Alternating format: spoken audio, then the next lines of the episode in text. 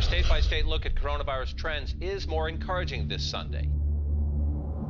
Welcome to The Alt Normal, an exploration of the diverse voices on planet Earth. The wildfires that have devastated parts of Australia. Doing the critical work of rebuilding a healthier, more sustainable alternative future at the intersection of self, community, and planet. We live in uncertain times, a powerful moment of revolution. How we choose to steer the path will determine what kind of alt normal we consciously remake together. Everyone has a part to play. Let's rise. Shift and support this exciting new reality in the making. The alt normal. Oto's reached the transport site. Trying to lock on. Five, four, three. Hey, welcome to the Alt Normal. This is episode nine, and I am Tiffany Wen, the host of the show. For those of you who are new, uh, welcome. Thanks for tuning in. And for those of you who continue to come back, thanks so much for doing that. Any and all support, subscribes, reviews, and shares are super welcome as we want to really spread this show far and wide and really get these stories into the world. So, before we introduce our guest today, a, a, quick word about what this show is about and why we're here. So, The Alt Normal is a show that centers diversity as really a critical force for rebuilding this post pandemic world that we're in right now. And it really began with this question how can we reframe this new normal that we've been handed to as crisis and actually create an alt normal or an alternative reality that um, allows us to really own and claim our diversity and our unique gift as we remake a more resilient and healthier culture. So, in this grave crisis of systems collapse, racial injustice, global economic disaster, does lie this opportunity for this massive paradigm shift in how we really relate to ourselves and our community and the planet. And one thing's for sure, we are all literally in this together. And I like to say that we kind of took this red pill together, and there's really no going back in a good way, in a positive way. And, you know, any kind of change that was at the precipice, I really believe is, you know, charging full steam ahead. And this is a really exciting opportunity to and time to be alive. So, big thank you to Zest for hosting this conversation today. Zest is a plant based restaurant here in Ubud, Bali, and they have this mission powered by plants made for people. So they love to bring conversations, community, and of course, creative vegan food together in this beautiful tropical oasis of nature that you can't see right now, but it's very green and very bright and colorful. And I'm actually buzzing from their cacao right now. It's so good. So when you come to Ubud, definitely check out Zest. And yeah, without further ado, I would love to introduce our guest today, Melanie Midegs. Hi. yeah, welcome, Melanie. So, Melanie is a psychosomatic therapist and teacher of chakra philosophy for business and the modern world. She uses the psychosomatic tool of face reading to teach others how to step more into their zone of genius, know what's holding them back, and to deepen their awareness around their chakra system and inner balance of masculine and feminine energies.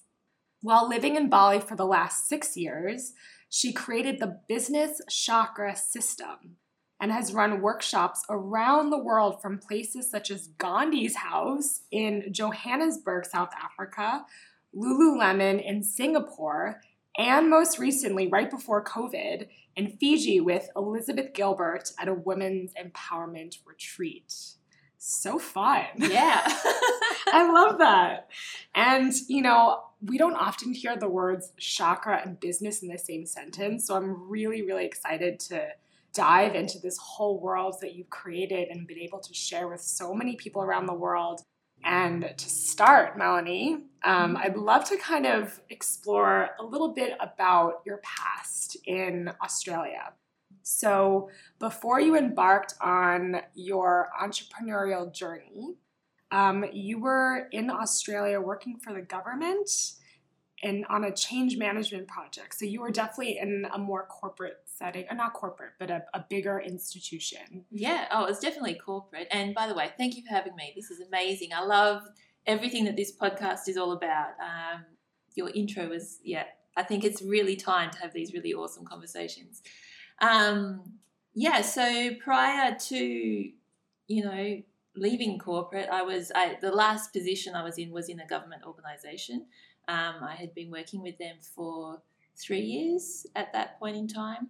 Um, and prior to that, I had worked in other corporates that were more uh, privately run in a number of different industries as well, but it always uh, surrounded working with people, uh, communication, and um, you know, trying to make the world a better place, basically. But I always felt very confined in that corporate space. Uh, you know, I used to always look out the window and I'd be like, is this it? Like, is this it? really? And I would, you know, I saw a pattern emerging of every three years I would leave the, the workplace I was in. I would always have different positions and then I would get bored and I'd just be like, I need to go travel. I need to go do something. I'd go traveling, come back, get another corporate job, do the whole thing again, and then leave again. And, you know, there was this whole thing that played out. And finally, um, you know, I got a little bit, you know, because I had just worked in that government um, organization, it was very different from private. It was uh, the first time I really saw what it was like to be surrounded by people that had worked in the same workplace for, say, 20 years. Things were always done a certain way. It was very difficult to bring change and innovation into some areas of that organization as well. And I found it totally frustrating. And I, it was almost like it was the, the job to push me to the edge to finally go, you know what? I'm just going to go and try it on my own. And I I love that well maybe I don't love it but just that image of right leadership that's you know sticks around for 20 plus years you know I, I just did you see you know in these positions like a pattern of what was like the, the biggest problem you saw in that space because obviously oh. you've embarked on a completely different journey you know and and it's just after a while when you're constantly moving around but you're sensing the same patterns you know yeah. how would you articulate what that was you know to get something happening the the amount of work that goes through an approval process or you know uh, it always was um, and i guess this is a lot for any business you know the economic money factor comes into play as well which doesn't always make sense to what actually needs to happen you know working for that government organization, you know, first and foremost, they were there to look after the people. But there was so much happening in the, the back end of that that I was like, this, how is it's almost like counterproductive of what they wanted to achieve and then what was actually going on behind the scenes, you know? And I'm sure that happens in plenty of government organizations and in plenty of uh, companies, even. And so, you know, I think for me, I just found it very frustrating. It wasn't I'm a freedom seeker. I actually was thinking this morning, I remember having a conversation in my 20s and you know telling this manager of all the things I'd done. He's like, You're a bit of a free spirit. And I was like, I've always been a free spirit. Like, so to be confined in and restricted to what rules and regulations you could do, and you know, it's it's never gelled well with me. It's really, yeah, cool to reflect back on that time though, because you know, segueing into chakra philosophy for the modern business world, you are bridging these two very different worlds and creating something new. And mm-hmm. you know, you created this methodology to help entrepreneurs and business people read their mind body composition. I think mind body that that word is starting to really pick up steam in mainstream culture and helping them find their zone of genius, which I love that phrase. Mm-hmm. Um, I remember watching a TED talk back in the day where a woman t- uses that phrase to talk about people's purpose and how to activate it. Mm. So I would love to unpack all of your amazing disciplines because there's so many in there. So you studied with this man, Herman Mueller, Yeah. the founder of the Psychosomatic Therapy College in Australia. Mm. And during this time, I'm sure you learned a ton, but can you just maybe share your biggest or a few really big aha revelation moments that you had about how the mind and the body are connected and what this world is even about? Yeah. So, probably where to start is how I got into psychosomatics.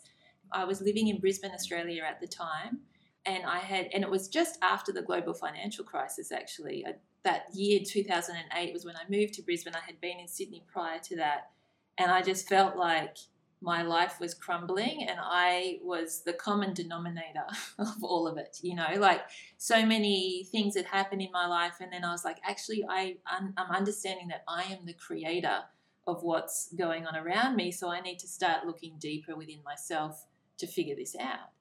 Um, and that took me on a journey of starting to study naturopathy. I became a massage therapist. I explored things like kinesiology like i was really inquisitive to all of these other um, alternative holistic modalities. If you want to call them alternative, I think they're actually, I mean, they've been around for eons of years. I think they're actually the center, center of a lot of healing, you know. But I ended up in Brisbane, and that's why I ended up in this government organisation because I couldn't find a job. I actually started in that organisation as dropping uh, a mail out at letterboxes one weekend. That was the only job I could get, and I'd been so employable before that. And then all of a sudden, it was just like everything stopped. And so, in some ways, you know, we're going through this other huge transition in, in more ways than one right now, which causes you to look at life a little bit differently and reassess what's kind of going on.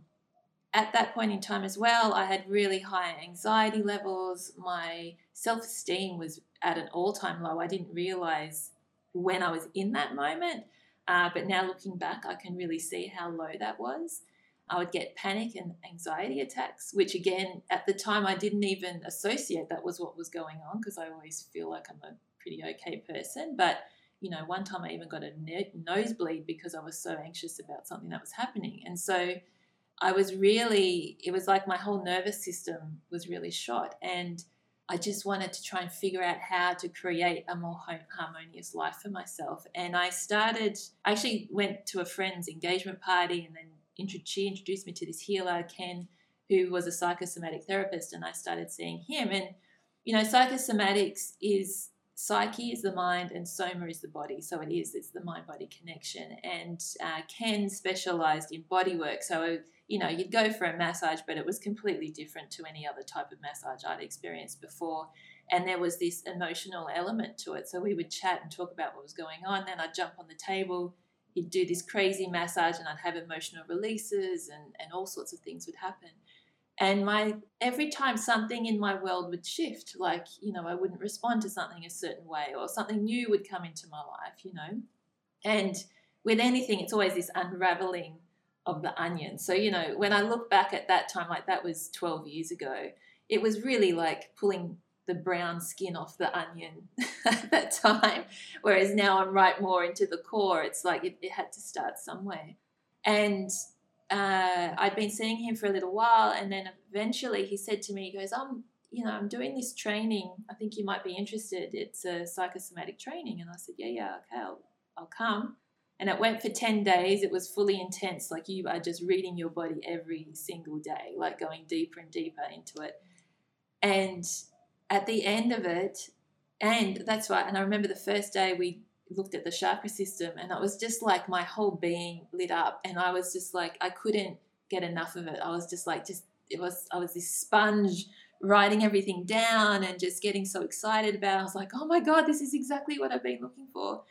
And then when the face reading part came up, I was just like, this is phenomenal, like you know. And at the end of that ten days, I remember all of us sitting around a circle going around and saying how how you felt the 10 days had been and what was next and everyone was sort of saying their thing. And I was like the only person in the group I was like I need to tell the world about this. Like this is crazy. Like everyone needs to know about their body and they need to understand how to listen to it and feel into it and get what it's saying. And that, I mean, that was such a life changing point for me. And that is actually when everything changed. Initially, that training led to I needed to do it for myself, you know, for the next couple of times. And then once I sort of had got myself to a grounded place in terms of where I was at, then I was like, all right, now I need to, and I did the training probably about, I don't know, eight times over the next couple of years uh, to really hone my skills and to understand it to then be able to like share it like I am today. And to be honest, I started out as a therapist in, but it's funny how you'll be taken on a path and then sometimes it takes you off from where you actually really want to go. As I said, I've always been a free spirit. I actually, at that point in time too, I had read The Four Hour Work Week by Tim Ferriss. I knew that I wanted to keep traveling. Like there were all these things that I had sort of shut down, thinking, all right, I'm in my 30s, I better get a job and get married and have kids and have a house and all the rest of it. But those people inspired me. So after I left corporate, I ended up, you know, having my own therapy practice in a little room by the ocean where I was sitting inside all day listening to people and, you know, what they were going through, which was fine. But I was like, this is not what I signed up for. You know, I don't need to be another Ken doing this massage. You know, that was his zone of genius. And I was like, this is not how I want to do it. So I had to really go through a process of how do I use this psychosomatic information that I have to create not only um, a space for people to learn more about themselves, but how does it light me up just as much as it's helping them, you know? And then that's how I've ended up here in Bali doing what I do now. Beautiful. Yeah. So let's dial into the word chakra. Sure. um, and, you know, for those of you listening who aren't familiar with it or you've heard of it, but maybe it like triggers you in some way because it's like this ancient Sanskrit word. And um, I would love to hear how you relate to the chakra system. And just before you dive into that, you know, we spoke um, yesterday about, you know, Joe Dispenza's work, and he mm-hmm you know, really uses a scientific lens to talk about the chakra systems. And he doesn't even use the word chakras. And I remember hearing him say, I don't use that word by design because I know it can trigger some people who are already a little bit resistant to trying to even wrap their minds around the unseen, invisible realms of energy, even though we know it's happening, it's around us, it's within us. And I, I think it's really beautiful that you really own and share that word because it's it's as old and as ancient as you know the yogic and tantric traditions um, and you're activating it in this new way. So i would just love to hear how do you relate to the chakras? What are they to you? Yeah. So i've always loved like even as a child i used to always want to I wanted to know the meaning and the connection to energy and things. And we were also talking about yesterday about the use of the word and did I go through a process of trying to figure out how to actually communicate about it. Mm. And that has been a big process because, and I, I even did a post on Facebook about it yesterday. It's like there were times where people would un- like my friends would see what I'm doing and uh, you know going into this sort of chakra energies and talking about these things and they'd kind of look at me and their eyes would glaze over and they'd be like what the hell is she talking about? And you know and I'd be labeled a bit of a hippie the hippie of the family or oh yeah that's Mel. There she goes again on her little tangent about these energies and to me um, even with the chakras and I say this as well like I can't see auras.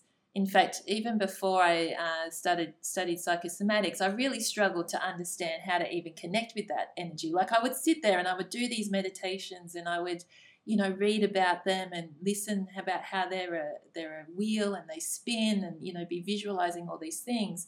But I found it really frustrating that I couldn't tangibly hold on to it. I couldn't see it. You know, I'm like, am I really? Am I doing this? Like, mm. you know. And so the psychosomatics puts to me is like the physical reflection of what our chakra energies are doing. So as I said, like every part of your body relates to a chakra energy. So the other thing is as well with chakras is that I mean, there is so much. I feel like I'm jumping around a little bit, so feel free to like ask me. Hmm. No, it's like, beautiful. I love it. It's all related. Yeah, I mean, because it is such a it's a huge topic and it's talked about in so many different ways. And for me, along with the body, is like each chakra energy. It has like it starts from our spine, like it starts on our spine. And I like to talk about it in very layman terms so people can get their head around it. You know. Um, and the, the point that it starts at in our spine to me is like where our destiny, for lack of a better word, is. And then it comes out like a cone. So from the body, it comes out like a cone. And in that cone piece are all of our emotions and our belief systems. And then at the end of that cone is like a filter. And so when we walk in, into our room, so when we walked into the room together, it's like our chakras meet and those those filters bounce off each other and they either attract to each other or they kind of bounce off each other. It's like why you can walk into the room and get a feeling about someone before you even talk to them, you know. Mm. And it's because the emotions and the belief systems in that in that cone are either attracting to each other or discording from each other you know so there's it's like that's why we get these feelings these intuitive feelings you know because that energy is actually coming out from our body in a much bigger space than just in our physical Wow, beautiful. I never uh, heard anyone visualize it that way, but Yeah. it makes so much sense. yeah like that's it like when i learn about energies i need to put it and that's why i say i teach chakra philosophy for the modern world i need to put it in a way that's how how is this working in my daily life like we can all go to a you know a yoga retreat or a monastery or somewhere to learn about our energies and sit on a mountain and meditate and feel wonderful. But how do we actually use this when we come back into the real world and we're in our job or you know traveling or whatever it is that we're doing? And then that then allowed me to understand when I change my belief system, when I ch- change the way that I react emotionally to something, that filter is actually going to change. And so that's why some people will drop away and why new people will come into my sphere. And, you know, as we all grow and as we all become more successful in whatever we do, there is this continuous sort of motion of releasing and attracting something new, releasing and attracting something new. And even in that itself, it's something to get used to that that's just the way the world kind of works, you know. Um, the more we try and hang on to the old, even though we love them and we want to be with them, if they're not serving us, all we're doing is actually keeping ourselves back from being able to take the next step and, and to go somewhere further. And it doesn't even mean necessarily that we're leaving that person behind, mm. because if they if they feel you know they they've got their own things going on that they can actually come with you or you know what I mean like Right, yeah right. Energy is constantly shifting, expanding, contracting, and it can actually, right, be measured to be, you know, several feet off of your body, even though you can't see it. It still interacts with yes. other tangential energies. And, you know, with th- the word chakra in mind, you know, you brought chakras and, and business together. And you just said you like to help um, really land the language for, for the modern day person to understand in their daily lives, which I think is so practical and so needed today. So maybe we can kind of go into the exploration of why you wanted to bring these two worlds together and you have this chakra business system and i would Yeah. love you to share what that is yeah so exciting and interesting Yeah. Well, I actually created it kind of accidentally, actually. I had been in Bali for about a year. I came here with the intention of creating an online business without a lot of structure. You know, it was like I can do psychosomatics, I can face read, I can do marketing, I can, you know, it was all just sort of swimming around. You know, I came up against those frustrations where it's not working, this isn't working. You know, I had my coach at the time and all of these sorts of things. And I remember having a meltdown. you know, I was in uh, which is just outside of Ubud. That's where I was living in this very cute little homestay. And I still remember that day. and I was sitting out the front and I was just crying. And I was like, what am I going to do? I need to make money. I need to support myself. And I asked myself the question I was like, what do I know really well? And I was like, I know the chakra system really well. And I was like, I know what that means for me as a person. I wonder if my business has a chakra system. You know, I just sort of put the, the question out there. And I was like, what would those chakras relate to in business? And I remember thinking, okay, base chakra, foundations, of course. Like, you know, it's got to do with goals and it's got to do with cash flow and it's got to do with, you know, organization, those real foundational pieces. And then I ran inside and I remember I got this big piece of paper and I was drawing all the, the chakras and I was like, okay, sacral chakra, it's all about expression and creativity and joy. And I was like, that's got to do with your branding. Like, if you're not in, in tune with your branding, then you know you're not going to have that joy and that um, enjoyment of even connecting with other people. And then I was like, solar plexus, personal identity. Okay, that's what it is for me. In business, product, like it's got to be your product. If you don't have a product, you don't have business. Like, you know, if you don't have my identity, I don't I'm not a person, you know. And then I then from that was heart chakra. And to me, heart chakra is, you know, compassion, expression, connection. And I was like, that's about promotion because if you're not promoting yourself from the heart, that's where we come up against the, you know, when we're trying to do the hustle and the hard sell, like it never works.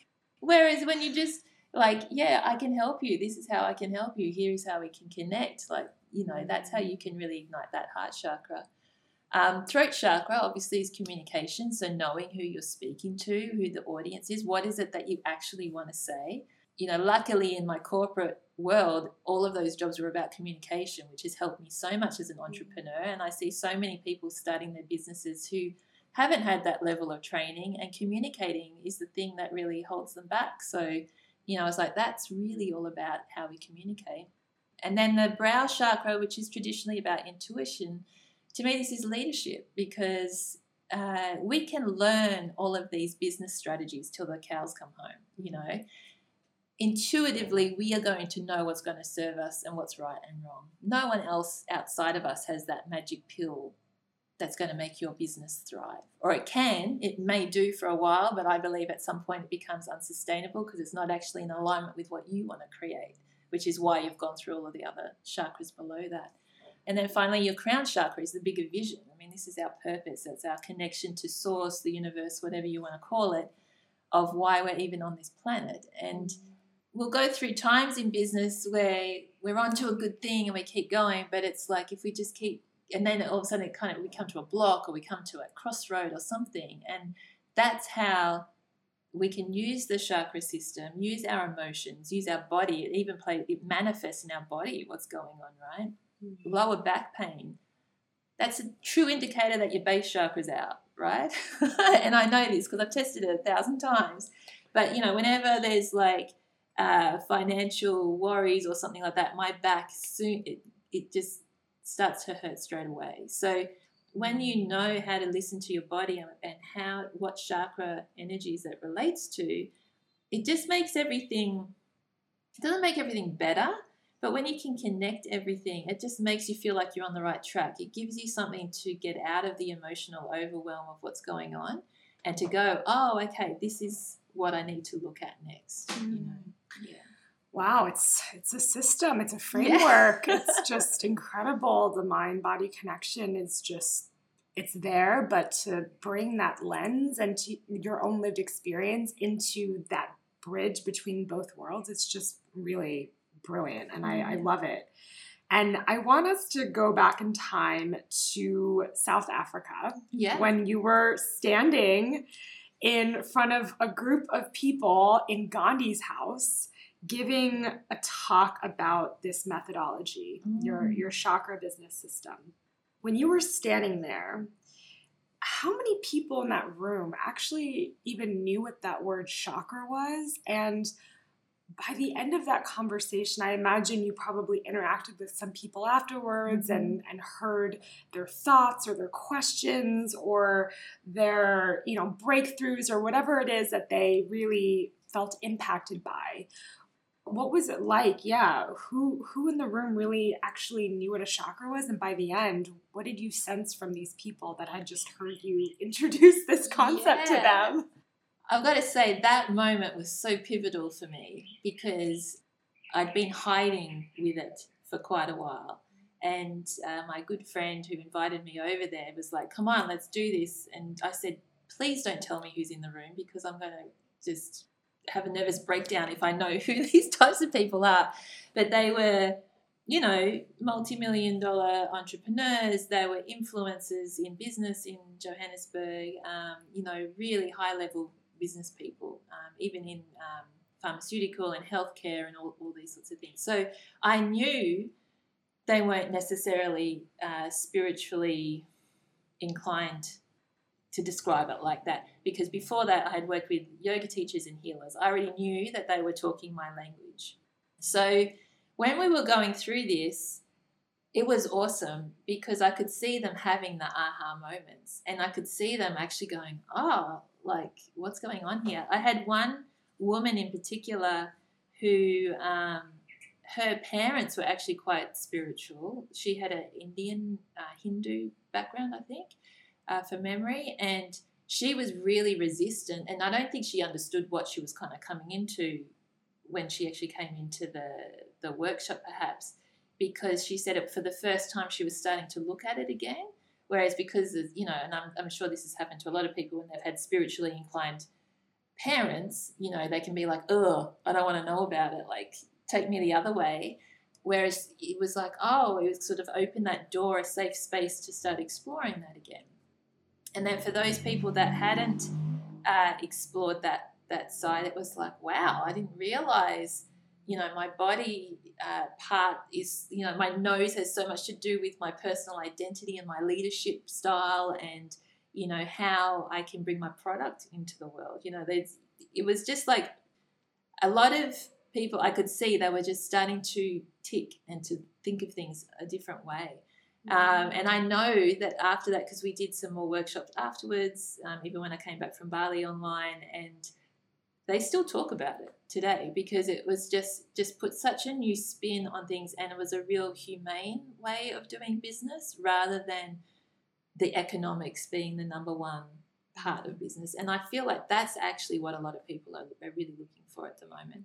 I've run many meetups from Outpost uh, over the years here in Ubud, and you know, so many people leave corporate and come to a place like Bali because they just need to have a breathing space and just work out what am I doing? Like, what what does this mean? And it's not that they don't want to be in business anymore; they just need some humanity in business, right? You know, they're tired of these red tape ways of doing business and, you know, the, the black and whiteness of it when it doesn't really need to be like that. It's it's more about how do we bring humanity into the workplace and how do we bring humanity back to ourselves first and foremost to be able to do that. Mm. Wow. Yeah. It's amazing. Yeah, I, I love that. You know, putting spin and just kind of like creating that constellation that's already inside of us, but lighting it up and being like, yeah, you know, your face, this point is connected to this part in the body, which is connected to this emotion, which can then translate into your business. It's a whole system and it makes so much sense. Yeah.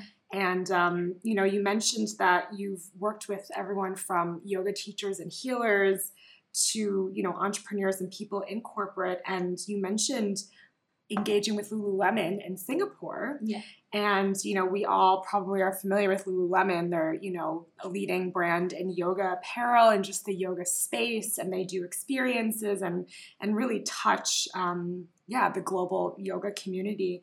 And I'd love to kind of unpack and explore what it was like to engage with them. Yeah. You know, what what did you find when you arrived that they needed most with this business chakra system? Yeah. And then after engaging with them, what do you feel like changed or what do you think the impact was or the the aha or the insights that they really awakened to?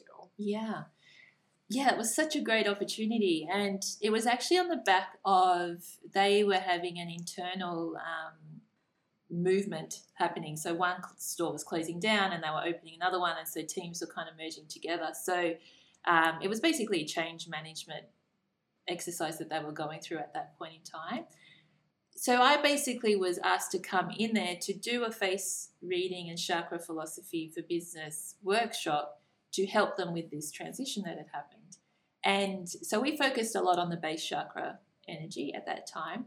But of course, you know, I've been through change management in corporate as well. It can be very dry, you know, what they are sharing about and, you know, how to, to manage all these things. But, you know, the one thing that stood up out immensely was the face reading element that I brought into it. So we we did some face reading together, and you know our chins relate to our base chakra energy and how we feel supported in life. So whether it's um, more square, the more square it is, the more solid it's going to feel. The more pointy it is, the more sensitive we are. So the the easy exercise of going around and looking at everybody's chins to see you know how their personal makeup of their base chakra is and how they can relate to each other really just brought a new kind of element of understanding how to transition through change, you know, and how some people may need more support or need to communicate in a different way to other people as well.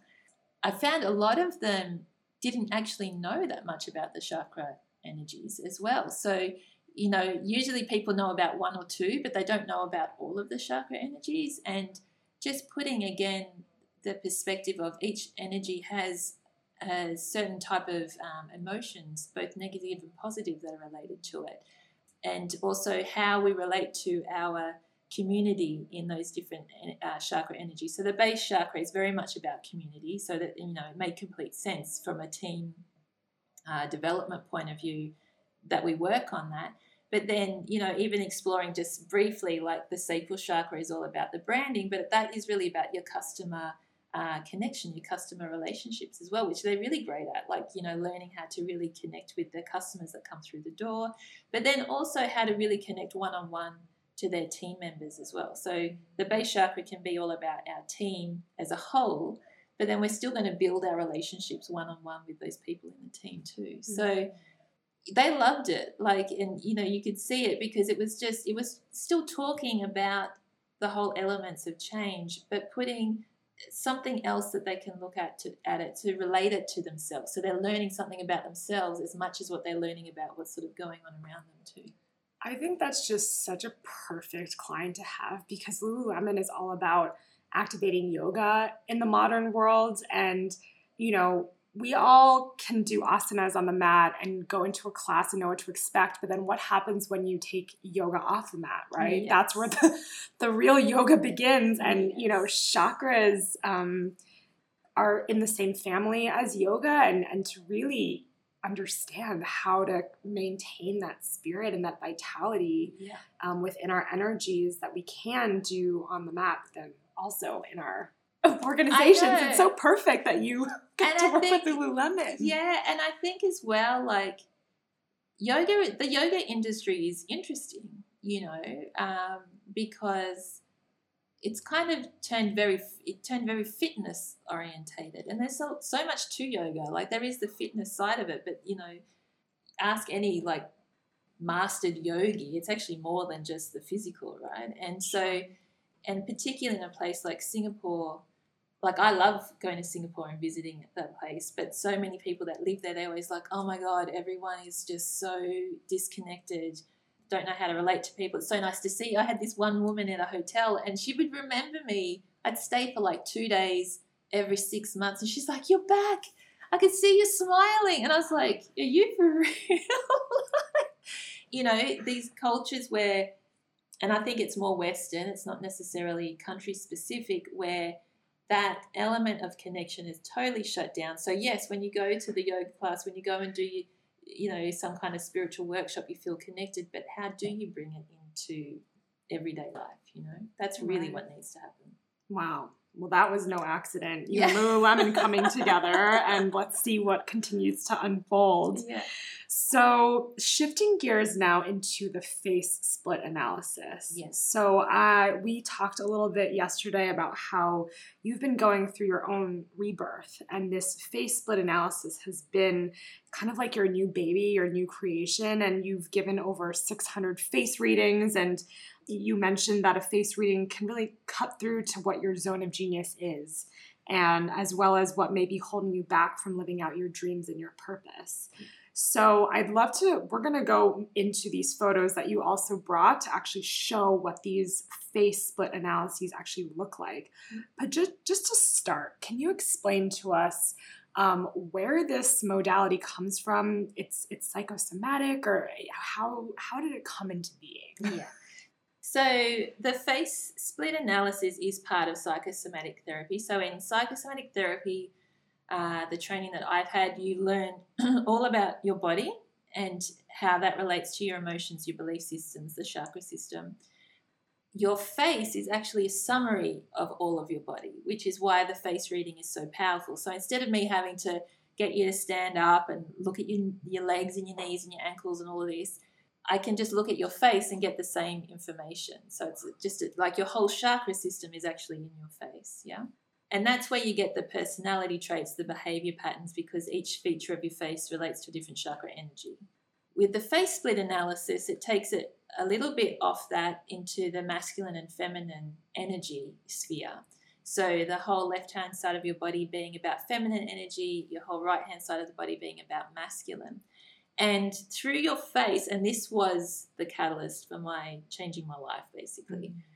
You take a photo of your face, then on that photo, you split it down the middle. You take the left hand side and you mirror that to make a whole left hand side face. And then you take the right and you mirror that to make a whole right hand side of your face. And you will get the reflection of what your masculine and feminine energy is, is doing. And as I said, it was a catalyst because when I first looked at mine back in 2012, my masculine energy looked like a little boy full of vitality. He was just like, come on, let's go. And my feminine energy reminded me of my grandmother, old, tired, no airtime, and none of those feminine um, attributes of creativity, emotional intelligence, flexibility, being able to receive, looking after my own humanity it was all just put to the side while that masculine was taking over. And that's so common in the Western world because it's like, I've got to keep myself safe. I just have to keep it together. So I'm going to, you know, bring all this masculine energy together to be able to do that. But ultimately, it's unsustainable. At some point, that's where we get nervous breakdowns, burnout, all of these things, sickness, because we're not actually understanding what our feminine masculine energy is in the first place and then how to really create a union within ourselves between those two energies. And so that's what the face analysis report reflects back to my clients. Like, this is where you're at right now. Doesn't mean like you're there, doesn't mean that you're there forever, but this is what you're working with. And because it's visual, it's such a powerful impact you know like i could look at the photos and just write it and the person would read it and go oh yeah yeah yeah. But to show them how that's playing out physically it's totally powerful. And you know before we started having this conversation you showed me that actual strip where it's like three different panels and the left photo was your masculine um, face and the one over on the right was your feminine face and right the little boy was on the left and your grandma was on the right. And you mentioned like the goal is to get all three faces to be pretty similar to show that they're balanced. Yes. And so when you do an initial reading and it's clear that one energy is more dominant than the other, mm-hmm. how can you like visually see, see that? Is that more of a gut reaction or do you kind of go feature by feature from like the chin up to the forehead and really like analyze, okay, this is where this is dominant, this is where this is less dominant? Yeah, there's a couple of things. Um, first of all, it's usually which one's taking up more space because mm. a lot of the time one face will look a lot smaller than the other one. Um, also looking for vitality. Like when I write it, and I actually write it in the report, I say if these were two people, a couple, and they walked into a room, you know, you can feel the energy between a couple, you know, uh, and so you can sort of feel like are they having a, a good time together or are they not having such a good time together? So it's really like where are they at? You know, how is their communication? Are they are they working as a team? Sometimes. Um, you know, one of those energies can be more dominant than the other, but I can see that they are actually working as a team. There's just sort of some some things that need to be worked out. Other times it's like they are they're not even relating. You know, it's like there is no inner conversation happening between the two.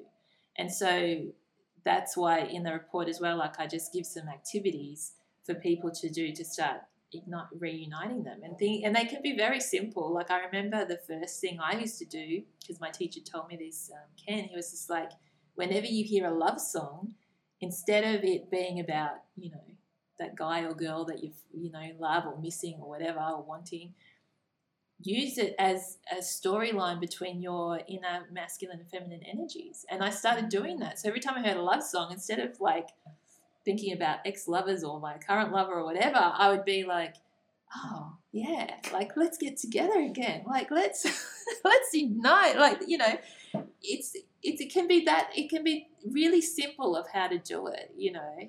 And it's all about intention and just understanding what both of those energies bring to the table because ultimately one can't live without the other. It's it's impossible to live sustainably with only one energy being at full force the whole time Wow, that's so cool. A love song between your inner masculine and inner feminine. Never would have even thought that. You'll never listen to a love song the same way again. Wow. I mean, I've no, probably not. And I, you know, I've heard of that ritual that some people do who are single and they're like, I want to marry myself or I want to propose to myself, like bringing more self love into life. And there's so many beautiful ways to do that. And in terms of rituals and practices that you personally do or or ones that you've um, recommended to clients that had big breakthroughs what can you share like besides the love song dancing the inner masculine and feminine like what are some accessible practices that someone can do today to really yeah build that muscle of togetherness I feel like that's really personal because some people, say for example, that need to learn more about their feminine energy, will dive straight into, you know, learning all about the vagina and doing all this goddess work. And for other people, they're really repelled by all that. They're just they're not ready to deep dive. So it's really uh, it could be more that that person just wants to paint more or you know just uh, spend more time in their creativity for me personally, I also feel like whatever your dominance is, you're going to have to spend more time in the opposite side of that. And then there'll be a time when that's enough, and then you've got to come back. So, for example, you know, my masculine was really dominant, so I had to spend more time in my feminine, and it's taken time for me to explore all these different types of feminine uh, ways of being. And now I'm actually learning more about the divine masculine because I had to actually heal my inner masculine to know there's nothing wrong with you. Even though you were dominant it doesn't mean you're it's bad but how can i really honor those masculine traits within myself as well? Because initially it can be like oh i just need to hang out in this feminine a lot more.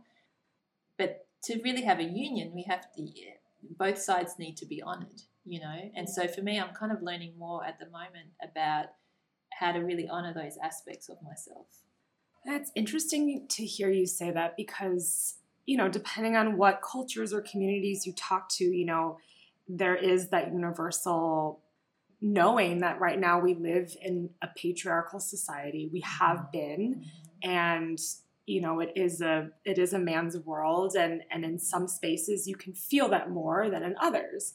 And you know, we had talked a little bit yesterday about how when you read faces of Western people, they're more um, masculine dominant versus people who are um, Eastern and it's more feminine dominant. I'm sure it's not like, you know, more people that live in western cities so not what not cult not as a culture i mean say if someone who's living in sydney versus someone who's living in ubud because there's plenty of westerners in bali sure. there's plenty of eastern people living in uh, the west it's more about the environmental uh, um, situation that they're living in that impacts if they're going to be more masculine or feminine dominant Right, yeah right. Yeah. So, as a, a little thought experiment, yes if you were to have a situation present itself where you could go into maybe like the old businesses that you worked for or the government and and recommend like one not one but just like a sort of a protocol to bring more psychosomatic more balancing of feminine masculine. What could you suggest to people who are maybe the, the the bigger decision makers who mm-hmm. are more dominant in one or the other? Like what could be something an organization could do that would be yeah more of like a, a practice like a an organizational practice? That's a really hard question because I believe it all starts from the inside out, like as individuals. Like at the moment, it's very clear what we're all experiencing. To me, the world has gone into full throttle masculine dominant energy, and that is what's created this whole crisis that we're in at the moment. Uh, because it kind of has to happen. Because as I was saying, if you go full throttle into one energy, it's not sustainable and it will break down. And that's essentially what's happening right now. From a logical point of view, and that's again masculine, well, of course, we'll bring some feminine energy into it and we'll just balance it out. It's not going to happen that way because it all has to start internally. So, what I would say is, I would get every CEO of every company to do a face split analysis report and see what that is for themselves. And once they sh- start shifting and reuniting and getting that, uh, and balance is a subjective word because some people are like, you're never going to get balance. And I kind of agree with that. But to actually understand when I'm using my masculine energy and when I'm using my feminine energy. Once they start, or once anyone starts reuniting those two energies, the world around them automatically starts to shift there's no way that if you start changing your inner world that your outer world's going to stay the same the outer world is going to start shifting. So the way you relate to people the decisions you make um, you know what opportunities you take up which ones you let go like it's all going to start shifting. And maybe this is what the problem has been like you know in culture change in organizations they always try and do this big let's change the culture but it's actually it's changing the culture within people that needs to change. And it does and you know in an organization where it is from the lead, leadership down it's the leaders that need to change. It's not the people. Absolutely. And actually as you were talking about that i was just even thinking about the dichotomy between hard skills and soft Oh. Right? And hard skills are very analytical reason driven very much the things that you want to put on that resume or your linkedin.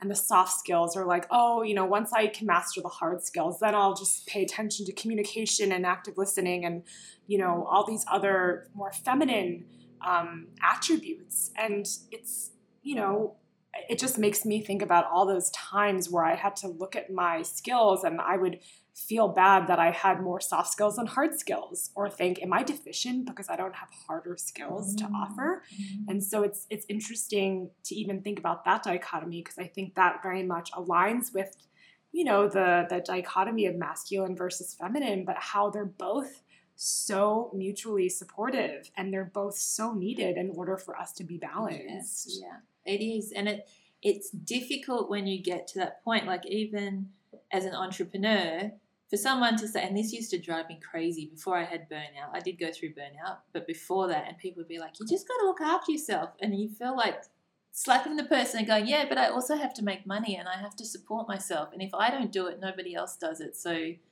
you know, this is how it needs to be. The biggest lesson, and then I went through burnout. You know, I only teach what I know. Yeah, maybe about 18 months ago. And I was like, right, time to do things different, to really walk my talk. I need to do things different, which means I need to start shifting up how I'm working. And I, I made myself do more of the soft skill things in my day. So many more opportunities happened, so many much so much more growth happened in my business when I actually chose to step more into those more feminine soft skills, whatever you want to call it, activities that made everything blossom. And it was so difficult because we are so hardwired into like, this is how business happens. This is, you know, and even now, like, um, I know I've got a big work period coming up. And I really want to be like, I don't want to do any of that feminine stuff. Ah, I just want to get this stuff done. I think it's okay for a small period of time as long as you put a time frame around it. You know, it's not, you can't just go, okay, this is what I have to do and not have like a, an end date. So I can go into my masculine in business and use those hard skills and, you know, do all those things for, say, like a six week period um, or even a three, you know, whatever it is, three weeks, whatever, three days. But you, I have to know that then the feminine is going to be like, right, masculine, you step into the back seat, and then we're going to nurture ourselves. We're going to look after ourselves. We're going to make sure that we've got all the energy that we need to keep things sustainable and to keep going. And I feel like that's where a lot of businesses fall down, companies fall down because it's just this continual action, action, action, action. Actually, that makes me think of this quote that I thought about even bringing into this conversation. And um, it's from that book that I was telling you about yesterday called Emergent Strategy. And it's about how grassroots activists or like leaders of social impact organizations think about how to balance, in a way, the feminine and the masculine. Mm-hmm. And um, there's this little quote, it's not a quote, it's more of an excerpt. Creating more possibilities is my favorite aspect of emergent strategy. This is where we shape tomorrow towards abundance. Creating more possibilities counters the very foundational assumptions about strategy. Like strategy is actually a military term, but strategy is such a core component of business development and it's always about okay what's the strategy guys? What's the forecast? What's the 5 10 whatever year plan? Um, so the word strategy is a military term which means a plan of action towards a goal. Um, you know there is a practice of narrowing down identifying one path forward one strategy one way one agenda one leader one set of values reducing this wild and wonderful world into this one thing that we can grasp, handle, hold on to, and advance, controlling. Yes. And so it's just right, like the two just, you know, siloed without the other can't function and thrive. And so, right, I, I liked what you said about achieving this ideal of balance is almost like it's it's too perfect and exact and like who wants to be in this rigid state of perfection i love that yeah it's a dance yeah it is a dance right now, I actually wrote to someone before too, like this is a time of agility. Like we have to be agile. Nobody knows, there's no end date in sight at the moment. Like today, there's no end date when we know that this whole situation is going to come to an end. So, what that is creating is an environment where we need to be agile. Like I, I would normally in my day have a consistent kind of routine you know i think a lot of us do like have a routine in our in our days of what that kind of looks like. And that can serve us to a certain point but then it can also start to hinder us if we're not really listening to our body and it, if it's becoming restless frustrated agitated. It's like what do i need to do? A lot of people are not able to do those things that they used to do right now. You know, they're being confined to where they're living or they can't travel around the world. I noticed just the last week so many of my friends around the world going, Oh my God, I just want to jump on a plane. I don't care where it would be. That freedom's been taken away. So, how do we create that sense of freedom within what we've actually got right now? You know, and that means being agile, it means being flexible, and those are qualities of the feminine. It's like, what can I create? And doing that actually opens up more doors of opportunity. Like that you don't know what's around a corner. Mm-hmm. If you keep going down that controlled route, it's like I know what's going to happen because that's the controlled route. But if you go down the path of agility and flexibility, you have no idea what's around the corner. And that's that's to me the silver linings of what's happening right now. Right. Yeah. And it makes me it's sort of like segueing into like broader culture right now and this alt normal, alt reality that we're we're living in and and maybe some are accepting more than others because it is very overwhelming and, and messy and uncertain and crumbling. There's no like end, you know, in mm. sight, just this illusion. But it makes me think of the Albert Einstein quote where he says insanity is doing the same thing over and over and over and expecting different results, you know, which I think we're kind of conditioned to doing because of this red tape and, you know, systems and institutions that like to just stick to the same formula, even if it doesn't yield the results that we truly know in ourselves can exist if we all just individually chose to look at ourselves more deeply and be honest about where we can change so that collectively that can ripple out, right? So, kind of shifting into this new sort of normal, alt normal that we're living in, in what ways do you feel, and we've been talking about this a little bit, but do you feel culture needs to shift to become more balanced? And you talked about this formula that I loved, which is humanity plus sustainability equals economy. I think I'm mm-hmm. saying that correctly. Yeah. And so maybe, yeah, you can talk a little bit about this formula and how it could be, yeah, implemented in each of us individually in order for this to take a more massive, yeah, effect. I think with global organizations, I, f- I really feel like they need to be dismantled. Like that's what I feel. Once you start to get too global, it becomes so much more bigger, and it's difficult for the individual to be seen as an individual. You know, there's things like it becomes a number, you become a profit margin, you become all of these things that's not a human being. I created this little formula humanity plus sustainability equals economics to basically flip it on its head, you know, uh, because we live in a world that's economics equals humanity and, and sustainability, which is just, it's, that's not, I mean, economics hasn't been around forever in terms of physical money. It hasn't. Like, it's something we created. And, you know, for me, sustainability is our masculine energy, humanity is our feminine energy. So it's about finding our own humanity within ourselves and our own sustainability in ourselves. So if you're heading down to the, the root of burnout, anxiety, overwhelm, all of those sorts of things, you really need to come back to your feminine energy, get emotionally intelligent, and start listening to yourself.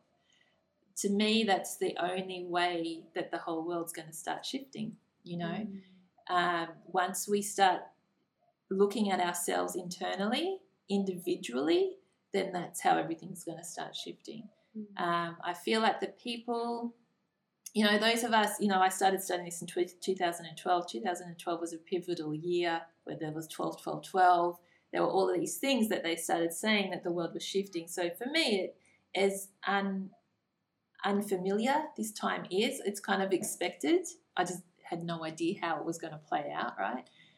But for those that have had not sort of stepped more into that conscious way of being and becoming more aware even of their body and things like that, I feel like life's going to become really, really difficult. And so the sooner people can, you know, explore a little bit, understand their body a little bit better, you know, start learning about this stuff, even if you don't implement it, just look at it, just have fun with it.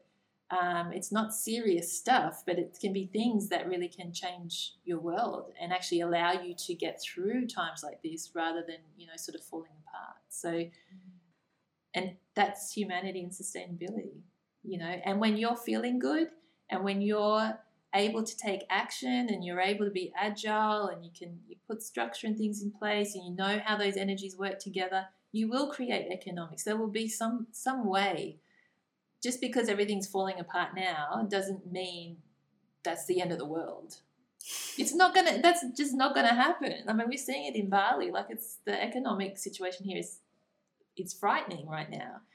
But people are coming up with these new ideas and new ways of living and new ways of helping each other and new ways of creating economics. You know, so it's always going to be there. But as long as we look at what's happening for ourselves first, that is that's really how it's going to shift. Mm.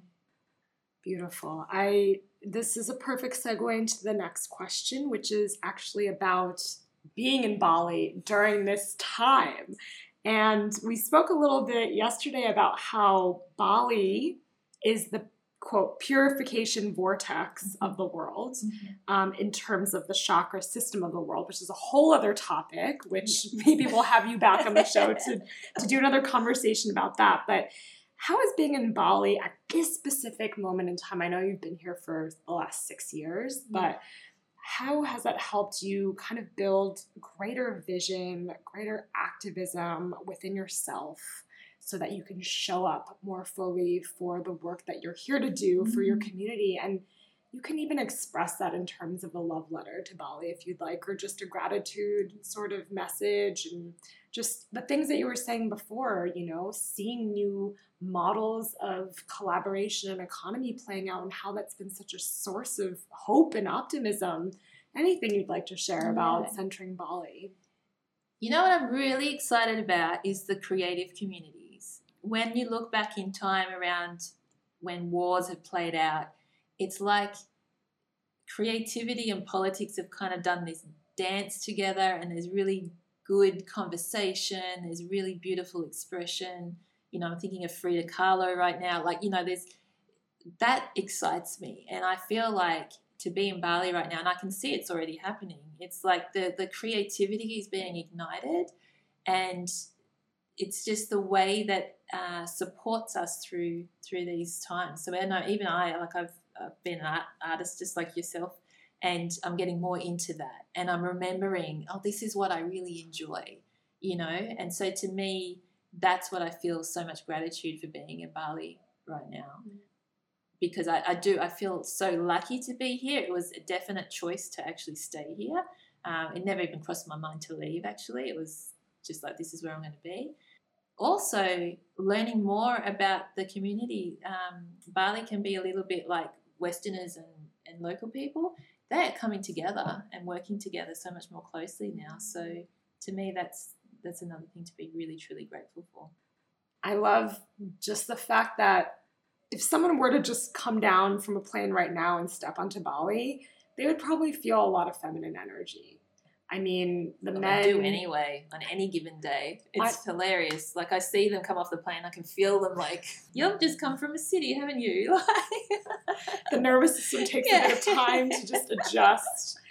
And the colors and the men were sarongs. I remember seeing, mm. you know, the owner of the guest house that I was staying in three years ago with flowers, little petals mm. on the top of his head. And I'm short, so I really had to make effort to look at the top of his head. Oh. And I felt so humbled by how comfortable men seemed in their their feminine mm. expression. And this creativity that you talk about is a feminine trait.